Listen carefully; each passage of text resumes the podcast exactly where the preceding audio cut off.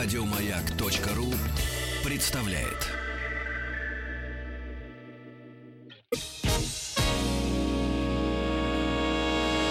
Физики и лирики. Шоу Маргариты Митрофановой и Александра Пушнова.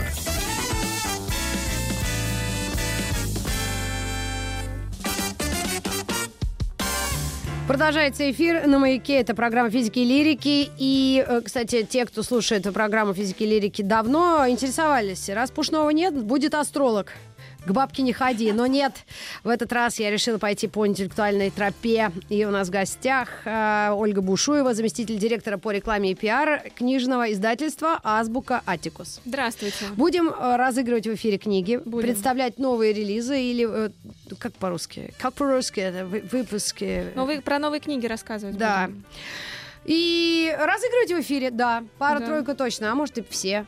Да, как пойдет. Тебе же не жалко? Абсолютно. А, Давно мы не виделись, не Давно. встречались. Как у книжного бизнеса дела? Я все сейчас аудиокниги слушаю, я на спорт пошла. Пьянство бросила. Только прекрасно. Да? Как можно аудио, электронные, бумажные. Что больше нравится? Я тоже по аудио сейчас. Да, тоже есть, да, но все-таки вот это приятное ощущение обладания бумажной книжкой, оно немножко другое, согласна. Ну, совмещать тоже ничего. Вечером книжечка, на да, ночь глядя. вечером книжка, утром... Пока спорт или, как в моем случае, гуляние с собакой, аудио. Да. Ну, а кто электронку, такой электронку А электронные такие на айпэдах, да, люди Ну, на читают? любых читалках, айпэдах, гаджетах, чем угодно. Мгм. На телефонах, Ну пожалуйста. что ж, а, мы э, готовы выслушать о новых книгах и по возрасту нас сориентируй.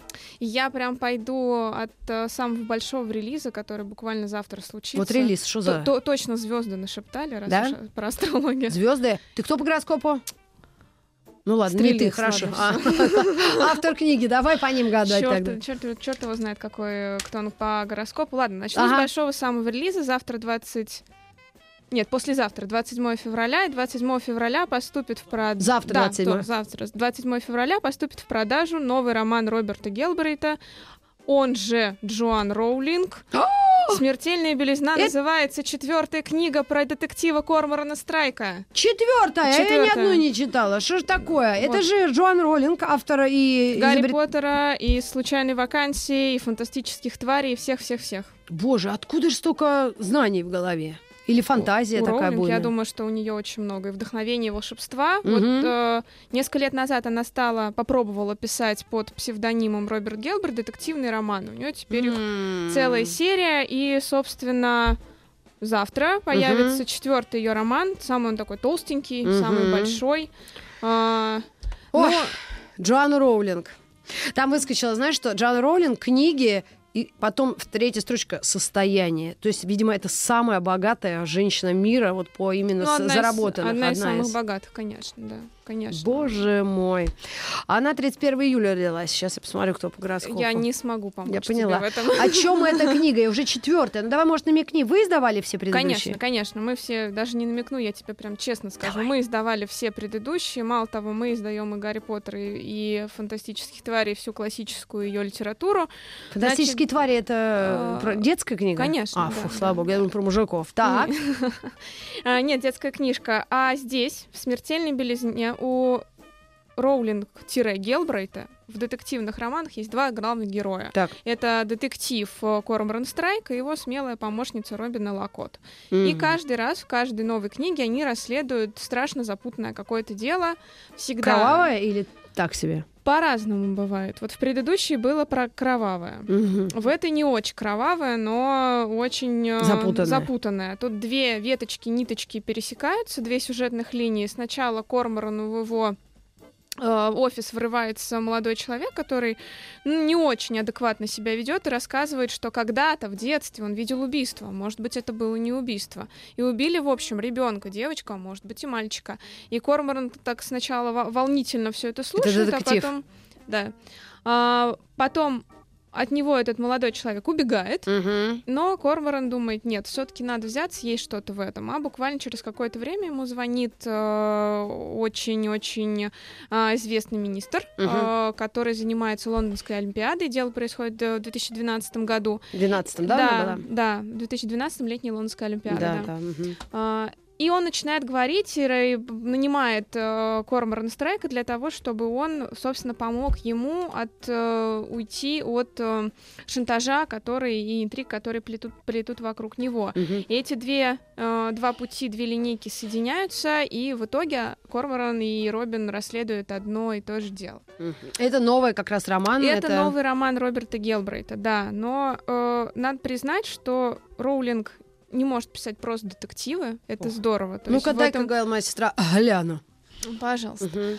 А, как э, в детективный сюжет, в детективную канву Роллинг вплетает очень много тем каких-то Жизненных. ну да, безусловно. То есть у нее задача рассказать не только интересную историю, что всегда есть, здесь абсолютно точно, хорошо, очень правильно сработан детективный сюжет, его до конца читать интересно, но при этом а, здесь есть и в романе и становление, и развитие образа э, помощницы, то бишь э, Робин, как Мгм. она себя чувствует, э, как она меняется на протяжении четырех книг, как она из очень скромной барышни, которая не может определиться, что ей действительно интересно, в итоге делает выбор, как она уходит от давлеющих на нее паттернов поведения родственников и ее мужа, который периодически, ну, сначала парень, потом он ее муж Мгм. становится, периодически он, он очень бесит. Вот, то есть М. вот этот персонаж. То есть это все реальные события, и э, автор ну, как раз все это показывает не просто как чисто детективную историю, но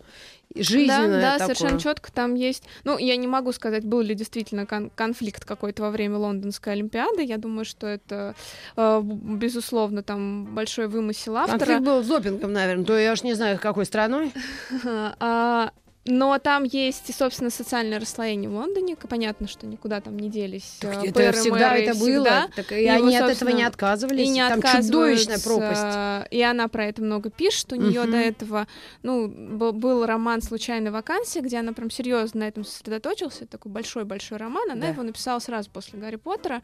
Он, это был первый ее роман «Вакансия»? для, да, «Случайная вакансия» для взрослых. Мгм. а сейчас в каждой своей книге она вытаскивает какую-то одну или несколько серьезных таких тем про расслоение общества, не знаю, становление девушки в современном обществе, а, что еще, как, э, как ведут себя подростки, как эти подростки меняются. И все это в конве очень динамичного детективного сюжета читать очень интересно. И каждый раз та или иная проблема. У нас в Зове Кукушки было модельный бизнес, и, собственно, э, все известные люди, как они себя ведут, с какими проблемами там они М. сталкиваются.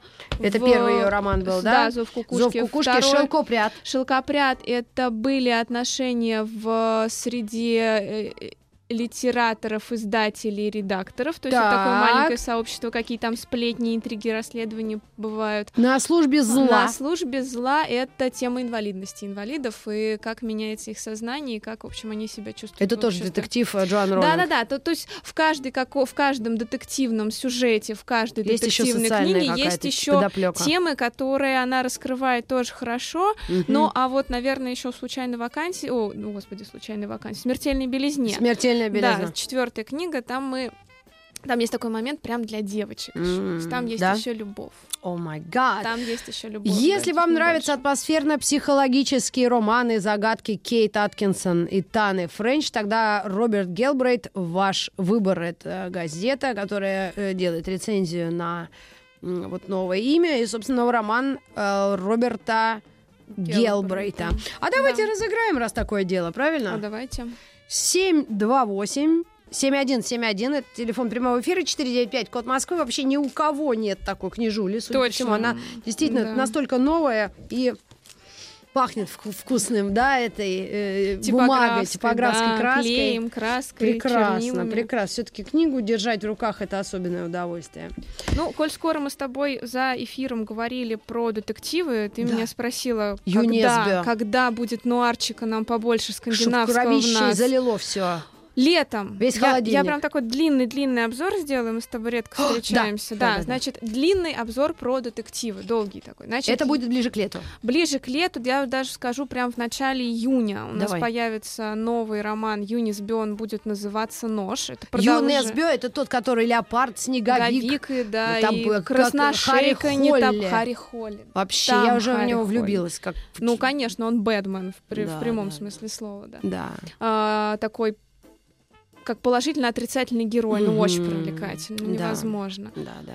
А, значит, это у нас будет в самом начале Лето. июня, да. А, потом у нас будет новая книга Гранже. Я сейчас так вот расскажу вкратце. Французский автор, пассажир, кровавые реки, которые э, А, помню, были был. экранизированы с э, Жаном Жаном Рено. Рено. Да, Жаном Рено. А, у него выходит новый роман. Предварительно мы его будем называть Земля мертвых. Ой. Вот. э, он будет. Ну, я думаю, что в конце, я надеюсь, что в конце весны тоже ближе к лету. Ну, давайте тогда встретимся с Атикусом, да, издательство и, и про «Азбука кровищу Атикус». поговорим. Да, и там уже на- распускаем э, страстей в эфире и будем готовиться к этому. Ну, а пока у тебя очень миролюбивая литература с собой. Ну, почти миролюбивая. Да? Почти, да, почти миролюбивая. Я, наверное, давай к миролюбивой тогда перейду. Мгм. А, Расскажу немного про Элис Монро. Друг моей юности у нас вышел новый сборник. Элис Монро а, получила в тринадцатом году Нобелевскую премию. Боже, А за это книгу? кана- ка- За книгу разве подают за книги? Нет, не за книгу, нет, нет. А за Конечно, за у, нее. Я не помню точную формулировку. Она Сейчас. Нобелевскую премию получают не за книгу, а Ну, за. Элис. как- какую-то идею. Там Памук, например, получал Нобелевскую премию за Бывает поиск так- души моего меланхолического города. Вот. Элис Монро. А так, Монро? о, бабуля, канадская писательница, Да, лауреат. Нобелевской премии по литературе. Ну, Ну, я не соврала. И международной букеровской премии, трехкратная обладательница канадской премии генерал-губернатора. Жуткое дело. Да, Нобелевская премия по литературе 2013 год. Да. Мгм. Не соврала. Все Так, было она так и есть. 33 года. 31 Да, она, она уже ну, в возрасте, Возрасте. возрасте, чего скрывать. Мгм. А, вот передо мной лежит сборник. Это новый, мы впервые перевели на русский язык, называется «Друг моей юности». Ты меня спрашивал, о чем же книги Монро? Они такие очень э, бытовые э, рассказы о семье, о жизни, о проблемах, о том, как с ними борются люди. Это... Они Подожди. такие весьма капсульные такие рассказы. Хорошо, просто вот но- смотри, сейчас многие взрослые люди, э, зная или установка, которая нам, что литература не учит жить, да, э, то есть ты просто это знакомишься, это художественное произведение. Это художественное произведение, но оно ну как учит. Ну, подожди, Ч- ну, а что-то мы из него, мы, мы всегда что-то из книг берем, я надеюсь. Да? Либо положительную эмоцию, так что нам было драйвово ее прочитать, Мгм. это тоже какая-то позитивная струя. А кто-то берет знания из нонфикшена, из э, книг подобных. Но если это о жизни, о взаимоотношениях, э, тогда это какой-то психологический роман, Это не роман, она мастер короткой прозы, мастер рассказов. и как каждый Тургенев. рассказ... Он первый начал. Я читала. Ее сравнивают, значит, за рубежом ее сравнивают с Чеховым. Все-таки с этим. Все-таки с Чеховым. Но Ну-ка, дай-ка. Ну-ка, дай-ка ну, книжку. У нас в гостях издательство а, «Азбука Атикуса». О новых книгах мы говорим. Книжная полка, рубрика Оль Бушуева. А, Что, ну просто какому кругу читателей ты бы адресовал Элис Манро, друг моей юности? Так, я бы его вот тем, кому, наверное, нравится фильм даже. Помнишь, такой выходил «Кру- «Мосты округ Мэдисон»? Да, там про любовь взрослых людей. Да, абсолютно. И нам Элис казалось, Манро. что мы никогда не будем старыми, и старые люди не могут влюбляться. Никогда. Старые, причем 55 так плюс. Ну да. Там играла Мэрил Стрип, Да, по-моему. и Клинт Иствуд, если не О ошибаюсь. май гад. Да, понятно. Да, вот это туда. И это, это очень хорошая проза, это очень хорошие рассказы. Они изящные, они прекрасны. Давайте на тогда русский нашим язык. слушателям скажем, я попробую почитать и прочитаю, а потом разыграю в эфире. Давай отложим это пока. Книга называется «Друг моей юности» Элис да. Манро. С удовольствием я тебе ее рекомендую. Элис Монро прекрасна. Да, ну давай Да, попробуем. она прям А то, знаешь, чудеснейшая. читаю только одного Тургенева. Ну, Ну вот да. тебе на замену. У него самый большой мозг был, просто я нечаянно об этом узнала, и теперь читаю как самых умных людей планеты.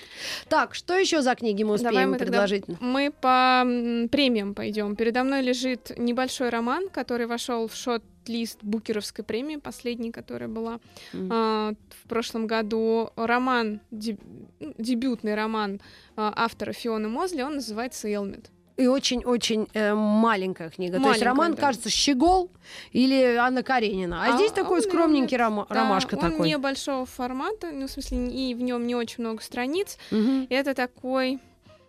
Это роман про Англию в том числе, но не про ту Англию, к которой мы привыкли, да, вот красивый такой Лондон. А где пропылесошены все Да, эти их э, газоны? Где там, опять-таки, высший свет, общество или какие-то, не А знаю... про что же тогда? Про горнодобывающую промышленность Про Манчестера? не- нет, про небольшие, про небольшую деревеньку, близ которой семья, убегающая, собственно, от больших городов, Мгм. строит дом в лесу. М. Отец таким образом пытается защитить своих детей От чего? от э, Влияние урбанистики. От влияния урбанистики, от э, социального какого-то влияния. Он увозит их... э, Вот как мой муж все время нас зовет. Куда-то в лес. Говорит, поехали отсюда. Поехали. Я говорю, только я зажила в центре города. Он говорит, нет, уезжаем. Нет, все. Они уехали в прям вот под небольшой городок, в лес, построили там сами дом. Отец очень такой суровый, жестокий, но ну, он не, не жесток Ты к только давай детям. намеки, а то мы, чтобы не спойлерить конец, чтобы А там, убийца садовник. ну, если, как, если мы прям откроем первую страничку, мы прям все и поймем, чем все закончилось. да? Но суть не в этом. А. И Это не детектив, поэтому не страшно мне будет немножко рассказать. Ну Отец давай разыграем его. у- увозит детей, Так. Строит дом, М. э, зарабатывает деньги на боях и еще В помогает. каких им. боях? Ставках? Он не на ставках, А, он сам борется, дерётся? да, да, но он сам дерется и таким образом зарабатывает Бокс? себе на жизнь. Так. Это не бокс, это бои без правил, скорее А, всего, ну какие-то такие клу- в хлеву. клубные, да, Да-да-да. да. А, дети учатся дома, их учит соседка. Там мальчик очень такой мягкий, очень домашний, он ведет дом, а девочка такая вот прям Мгм. боевая и защищает своего брата и помогает папе все как-то вот как в общем она намного жестче сильнее и намного агрессивнее чем ее брат и Ага. Смысл этого романа наверное самая главная его нить это противодействие вот этому социальному миру от которого ты убегаешь но потом он обязательно все равно Тебя к тебе придет да в той или иной форме Тогда мы не уезжаем, судя по всему, еще со своей семьей. Ладно, как он называется? Элмет роман называется Элмет его написала Фиона Мозли Фиона Мозли, шорт-лист Букеровской премии Элмет. 728-7171 495, код Москвы. Разыгрываем книжулю. Новый роман Фионы Мозли. Так, у нас, э, по-моему, сейчас небольшая рекламная пауза. К вам вернемся. Физики и лирики. Шоу Маргариты Митрофановой и Александра Пушнова.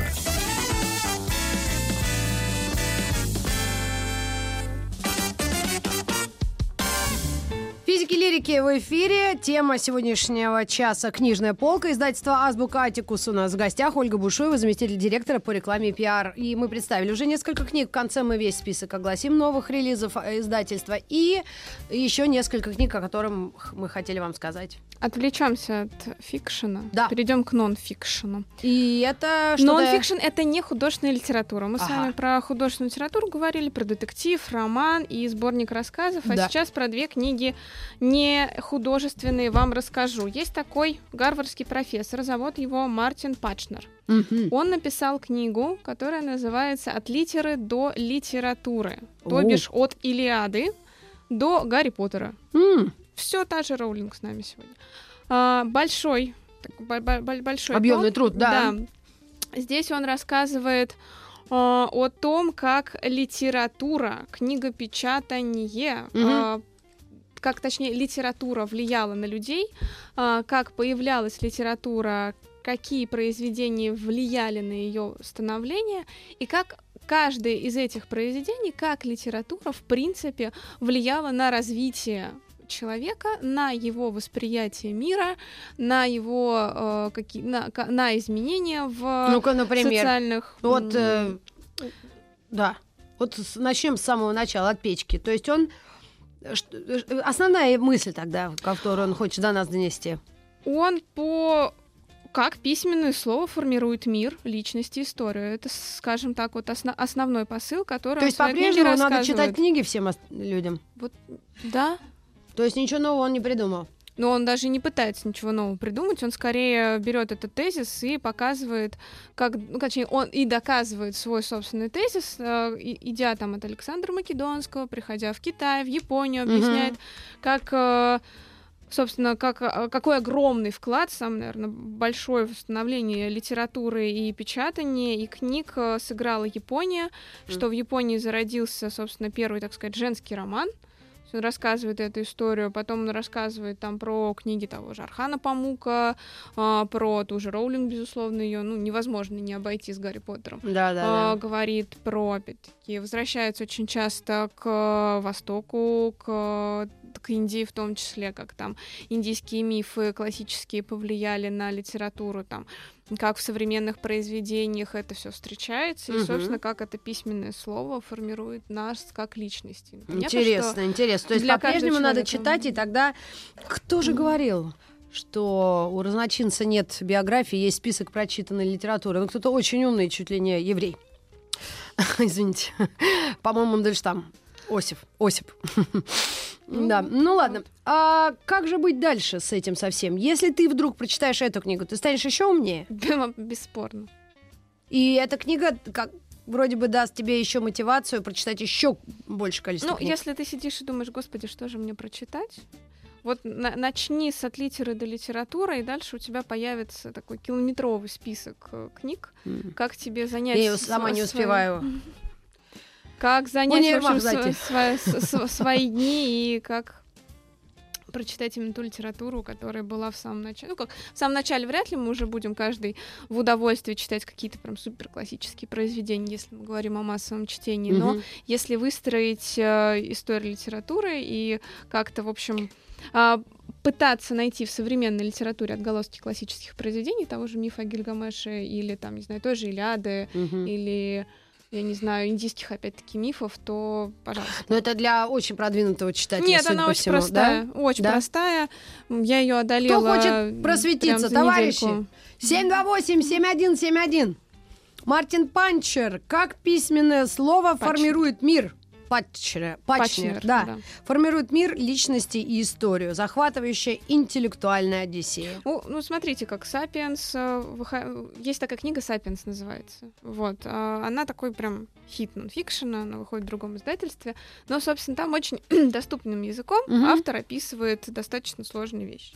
А, Собственно, как становился человек, что на это влияло, наши вот, э, собственно, все перипетии в мире, которые... То есть он объясняет, э, как мы приш- пришли к тому, какие мы История сейчас. человечества, да, «Сапиенс. История человечества», я не с- если не ошибаюсь, полностью называется книга. Вот э, Пачнер делает ровно то же самое, Только... только с литературой вместе.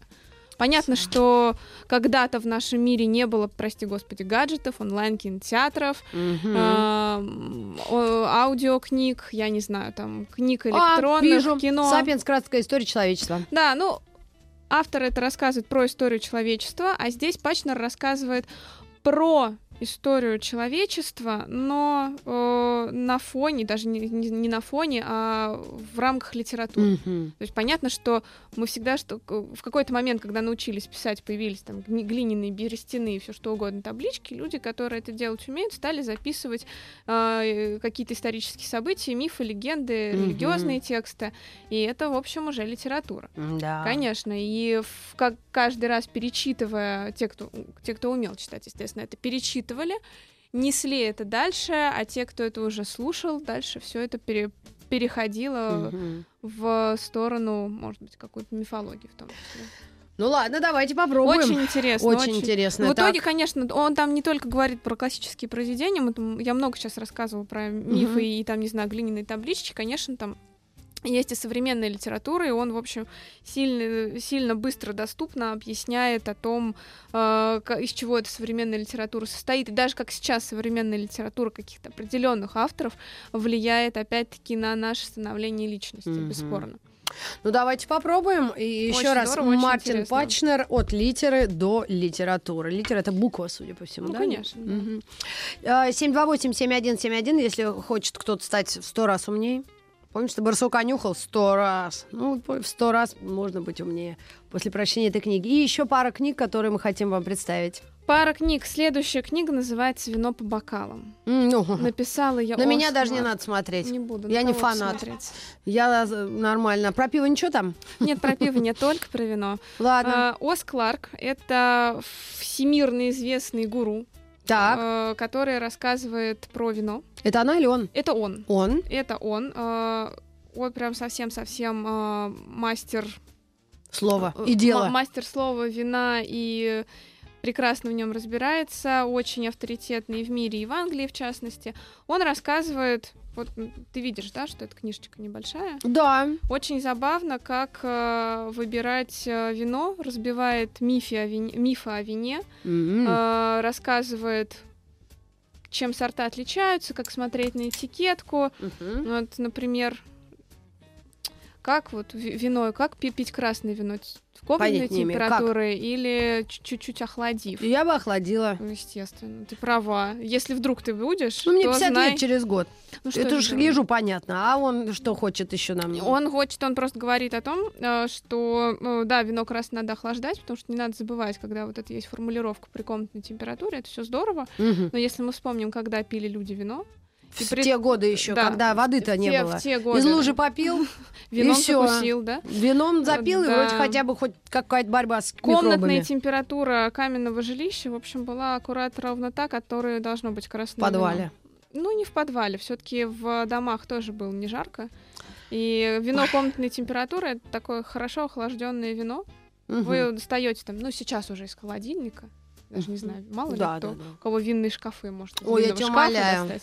У нас Я на улицах против. унитазы еще у кого-то деревянные по, по стране, так если пройтись. а Ну, ты мне я, винные я шкафы. не знаю, Мы ща кто-то, может, подерёмся, Светка. Не буду драться, не хочу. Шучу. А. Да, Да, ну я поняла. да, да, это да. для самого узкого любителя чтения. Ну, правда, это настолько Нет, очень- интересно. то- абсолютно. да. Вообще это смешно, потому что он очень забавно подхихикивает, Подзуживает. поджуживает и все все вместе делает над э, теми э, такими высоколюбителями, А, да, да, да, снобами, да, да, да, винными, винные, которые да. дегустации проводят. Это все Как здорово, секты у них, да? очень, очень интересно, но вино намного проще как напиток. Чем- есть. чем он- но оно- если, если ты не хочешь, э, собственно, дегустировать и покупать бутылки там за бешеные деньги, коллекционировать их у себя в подвале, Наше шоу 18 плюс, 21 даже плюс. Так. я могу быть. Я на всякий случай. Хорошо. Просто, ну, вдруг нас Да-да-да. дети слушают. Мы просто про книги. Вот, э, здесь все, в общем, описано с подхихикивалками о том, что даже Надо простое, попроще даже относиться, да? простое все будет хорошо. М. В общем, все нормально, и как это выбирать, как это делать. В общем, Оз Клар чудесный. Да. А- Описывает, у него есть еще одна книжка, она называется «История вина», а, где он прям легенды рассказывает про винодельни винокурни, про сорта вина. Она очень интересная, как географию винную читаешь. Здорово. М. Коль скоро 18+, закончу я рассказ про эту Да, книгу. хорошо. Да. Мгм. И, наверное, вот я закончу блок взрослых книг. А, Очень важный для нас, очень важным для нас романом. Немножко переключусь от э, нонфикшена к фикшену опять. А, Почему я его оставила на такой грани нон- нонфикшена и фикшена? Роман называется «Татуировщик из Освенцима». М. Написала его Хезер Моррис. Это австралийский автор. Мгм. А, э, Книга основана на реальной истории. А, Хезер Моррис э, писала ее сначала как сценарий, потом она ее превратила в роман. Писала она ее на основе интервью с э, главным героем Лали Соколовым. А, Лали еврей, который попал в Освенцим во Мгм. время Второй мировой войны. И он в лагере набивал на руки заключенных номера. М. Многие знают, что там не было имен, были номера. Ну да. Однажды ему протягивает руку молодая девушка, и с этого момента вот во, все, во всем этом страхе и ужасе начинается действительно большая любовь. М.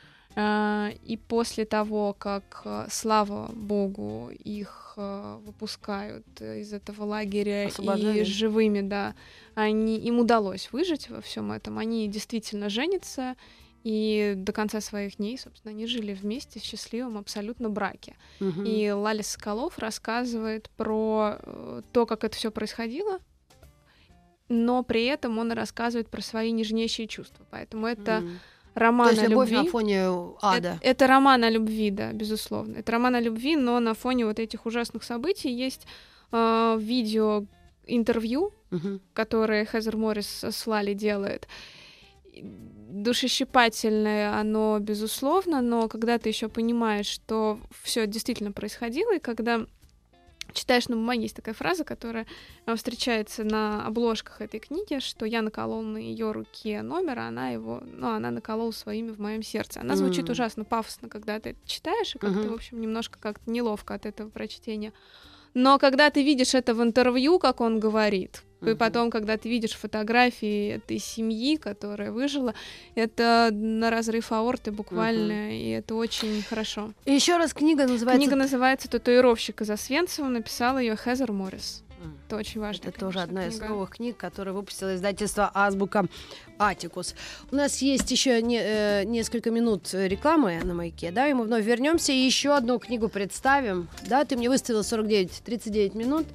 Я еще раз напомню книжки. А, про вина. Вино по бокалам тоже разыграем. Оз Кларк, вино по бокалам, 728-7171, э, ли- от литеры до литературы, как письменное слово формирует мир, личность, историю. И еще две книги, это «Смертельная белизна» и «Элмет. Роман» от Фионы Моузли. Физики и лирики. Физики лирики приветствуют Ольгу Бушуеву, заместителя директора по рекламе и пиара книжного издательства Азбука Атикус. И у нас осталась одна чудо-книга, но это прямо чудо чудесное. На- на сладкое. Да, это десерт явный. Я прям, когда она к нам пришла в издательство, нам приносит сигналы один раз в неделю, в общем, приходит такая Мгм. книжечка. Я тут же прям сделала огромный пост у себя, что все, вот просто к черту Гелбрейт и все остальное. Вышла лучшая книга всех времен народов. Она называется Про «Как драконов. приручить драконов». Да. Здесь просто вот тушите свет. Для Она прекрасна. детей. Она для всех. Она нет, в первую очередь она для детей, потому что у Крисиды Коуэлла была задумка написать книгу для детей. Что за Крессида? Крисида Коуэлл — это автор э, Мне нравится имя. нескольких книг, э, и, собственно, она выдумщица, придумщица э, мира «Как приручить драконов», где живет Икин кровожадный карасик.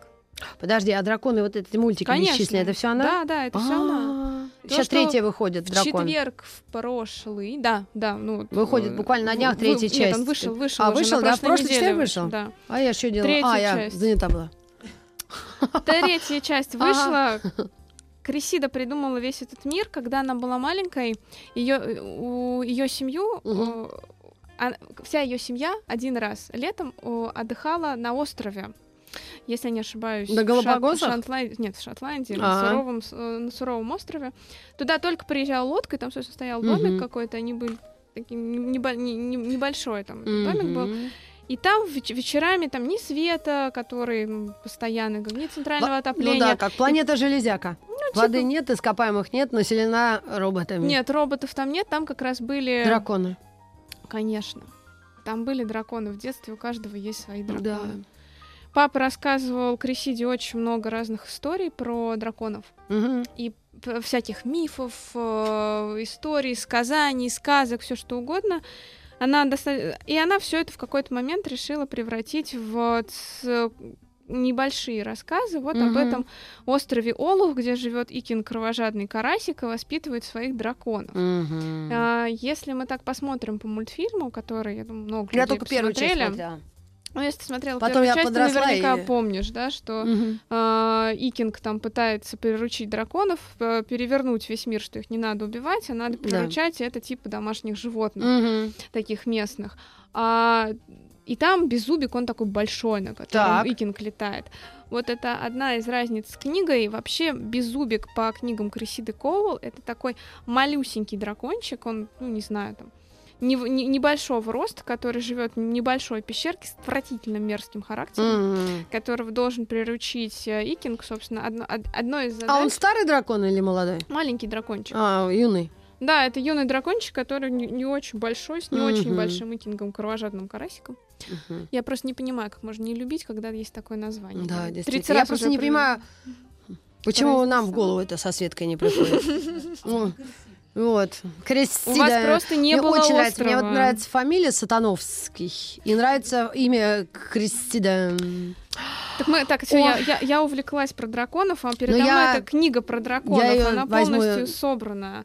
Здесь есть карта острова Олух, Так. здесь есть вообще все Это архипелаги. все в Шотландии.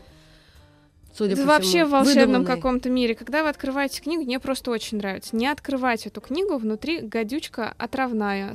Совершенно секретно и Мгм. тайно. Это не ваша книга. Так. Она принадлежит Икингу, кровожадному карасику третьему. Ему 12 с четвертью лет. О! На острове Олух, варварский архипелаг, северные моря, зе- земля, вселенная. Всем остальным не открывать. Мгм. Особенно он обращ- А обращается к этой Маркале. Кристиде Да. сколько лет? А, Автор. Ну, примерно, давай От погуглим. 40 до 50. А, да? То есть Да, это вот наша ровесница, грубо говоря, да? Крисида, еще раз. Карисида Коуэлл. Ага. И все ее книги о драконах. Ну И, что ж. ну, передо мной эта книга, собственно, которая собирает, в- в- в- собрала в себе всех-всех-всех драконов острова Олах, рассказывает, как эти драконы живут, чем они. Полезные, А чем че- они, а что чем они едят? Чем они Как-? Ой, Кристида, прям одно, вот одно Она лицо, как я милаха. думала. Она милаха. Вот имя, вот бывает людям подходит именно. Кристида. Так, британская писательница, автор книг для детей. Известность принесла экранизация книги, анимационный фильм «Как приручить дракона». Да, да, да. Здесь есть драконы-хохоталки. Так. Я прям обожаю все эти названия. Злогончая есть, зебровик, фактор устрашения один у этого дракона, у, у зебровика. В общем, здесь рассказывается, как учиться ездить верхом на драконах. Я не знаю, как это делать. Я завидую всем, кто это делает. А у нас, по-моему, даже на московском гербе есть дракон. Почти- Ну-ка, сейчас я говорю, почти. герб, Ма- герб Москвы. Там особо не приручают. Гербы Москвы. Очень красивая книжка. Драконы, у конечно, очень у всех народов почти э, какие-то существа необыкновенные. Да, сейчас в соответствии с законом Москвы, подожди, э, углами заостренное изображение, развернутое вправо от зрителя всадника, героя победоносца в серебряных, подождите. А, может и змей. Нет, дракон. По-моему, в Москве драконов не приручают. Ну-ка, давай-ка. Нет, давайте приручать неприкасатку. Мне вот очень нравится неприкасатка, зимогрызки. Все это очень Копьем черного змея. Но у змея крылья, поэтому он дракон. Так, давай вернемся к драконам. Да, давайте. Они вот очень милахи. Гигантский ну, пчелоед. Вот давай Как бы там ни было, придется детям объяснять, что с драконами надо дружить. С драконами надо дружить. И, собственно, все книги Карисиды Коуэлл Мгм. э, из серии «Как приручить дракона» они много разных тем поднимают, в том числе любовь мамы и папы, отношения в семье, э, как общаться э, с друзьями, как взаимодействовать, безусловно, с животными. Это очень важно же для детей, когда Абсолютно. есть кот, собака, там, да-да, хомяк, не знаю, черепашка. Или когда их нет, но объяснить, почему их не будет. В 20-метровой квартире или Или комнате. почему не надо там дракону или собаке сразу резко руку в лицо совать, Да, потому что может на улице. Ну, потому что все что угодно можно. Да, согласна. Вот. Давайте я перечислю весь список книг, которые мы сегодня вам представили. Неполная книга «Драконов» от Кристиды Коуэлл, моя любимица. Мне так нравится вообще. А, Друг моей юности Элис Манро, канадская писательница, лауреат Нобелевской премии по литературе. А, Татуировщик из Освенцима. Это интересная история. Хезер Моррис представила миру. Австралийская писательница. Мгм. Затем Оз Кларк, он англичанин. Да, да. А, который написал «Вино по бокалам», книгу о том, как нужно относиться несерьезно к дорогим винам или серьезно к недорогим. Что-то похожее на советы от сомелье или критика. Так и есть. И да, остальные я вам уже говорила. Так что читайте книги. Еще больше подкастов на радиомаяк.ру.